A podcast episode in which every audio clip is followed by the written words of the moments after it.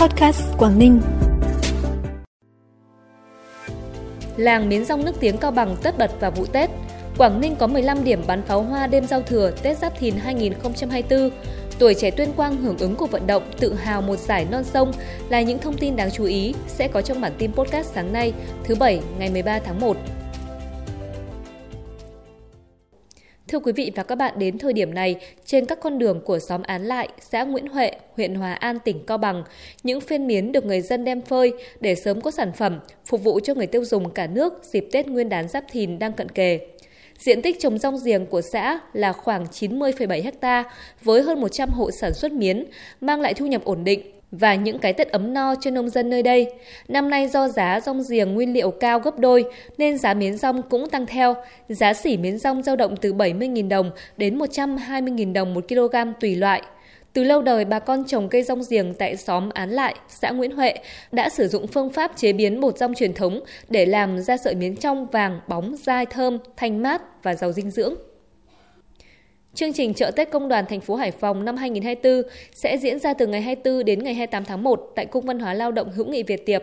Tại đây, Liên đoàn Lao động thành phố sẽ bố trí các gian hàng trưng bày và giới thiệu các sản phẩm phục vụ nhu cầu thiết yếu hàng ngày, đặc biệt vào dịp Tết của mỗi gia đình, đoàn viên công nhân viên chức lao động và nhân dân thành phố. Trong khuôn khổ chương trình, Liên đoàn Lao động thành phố Hải Phòng tổ chức chương trình nghệ thuật phố cảng chào xuân, chương trình giao lưu hay hát sẽ hát hay, chương trình Tết xung vầy Xuân chia sẻ 2024, chương trình tầm soát ung thư miễn phí cho đoàn viên, công nhân viên chức lao động với nhiều nội dung thiết thực, thể hiện sự quan tâm chăm lo của tổ chức công đoàn đối với đoàn viên, công nhân viên chức lao động. Nằm ngay dưới chân cột cờ quốc gia Lũng Cú, xã Lũng Cú, huyện Đồng Văn, tỉnh Hà Giang, làng Mông Thèn Pả còn giữ được hầu như nguyên vẹn nhiều nét truyền thống của người Mông như nếp sinh hoạt, nhà trình tường với mái ngói âm dương. Ngôi làng hàng trăm năm này nằm lặng lẽ bên cạnh hồ Mắt Rồng, trở thành điểm đến lý tưởng cho những du khách yêu thích sự bình yên, gạt bỏ mọi xô bồ, lo toan của cuộc sống. Theo lãnh đạo xã Lũng Cú cho biết, Toàn bộ thôn Thẻn Pả nằm trong khu vực vành đai cột cờ quốc gia Lũng Cú, bởi vậy các ngôi nhà đều được tu sửa, đảm bảo giữ nguyên giá trị văn hóa truyền thống. Từ năm 2021, nhiều gia đình đã sửa sang lại nhà, kết hợp làm homestay, phục vụ khách du lịch.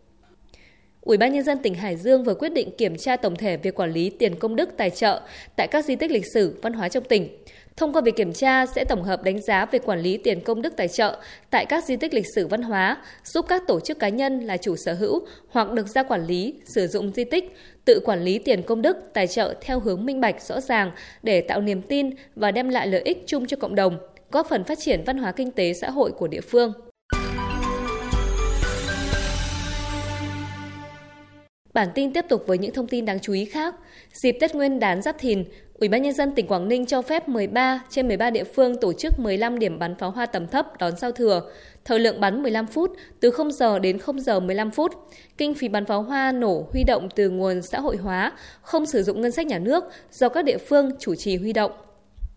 Hưởng ứng cuộc vận động tự hào một giải non sông, các cấp bộ đoàn trên địa bàn tỉnh Tuyên Quang đã đồng loạt triển khai nhiều hoạt động thiết thực. 100% các cơ sở đoàn trong toàn tỉnh đồng loạt hưởng ứng treo bản đồ tại phòng làm việc các cơ quan chuyên trách của đoàn. Phát động đồng loạt hưởng ứng đổi hình nền trên máy tính, màn hình điện thoại, cover Facebook, Zalo, tạo nên sắc đỏ rực rỡ, phủ sóng mạng xã hội, đồng thời đẩy mạnh tuyên truyền cho cuộc vận động trên các trang thông tin truyền thông,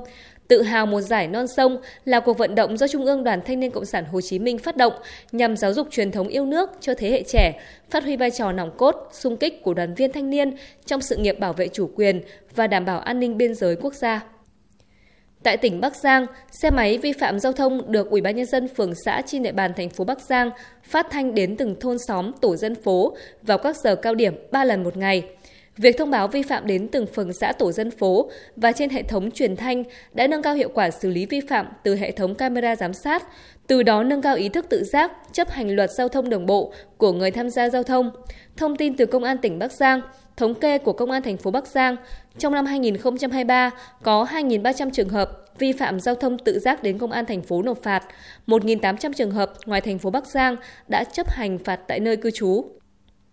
Phần cuối bản tin là thông tin thời tiết. Thưa quý vị và các bạn, các tỉnh miền Bắc chịu ảnh hưởng của không khí lạnh yếu lệch đông kết hợp với hội tụ gió trên mực 5.000 m, nên tại Bắc Bộ trời tiếp tục nhiều mây có mưa mưa rào, mưa sẽ tăng hơn vào khoảng thời gian sáng sớm, chiều tối và đêm. Trời vẫn ở ngưỡng rét, nhiệt độ thấp nhất từ 16 đến 19 độ, riêng một số nơi thuộc vùng núi cao thuộc Lạng Sơn, Cao Bằng có thể đạt dưới 16 độ. Sau đó vào ban ngày do trời âm u và tiếp tục có mưa, vì vậy nhiệt độ chỉ tăng lên ngưỡng từ 19 đến 22 độ. Riêng các tỉnh phía Tây Bắc Bộ, nhiệt độ có thể cao hơn từ 1 đến 3 độ. Trời có mưa sẽ làm đường trơn trượt và giảm tầm nhìn. Vì vậy quý vị nên chú ý, quan sát khi lưu thông.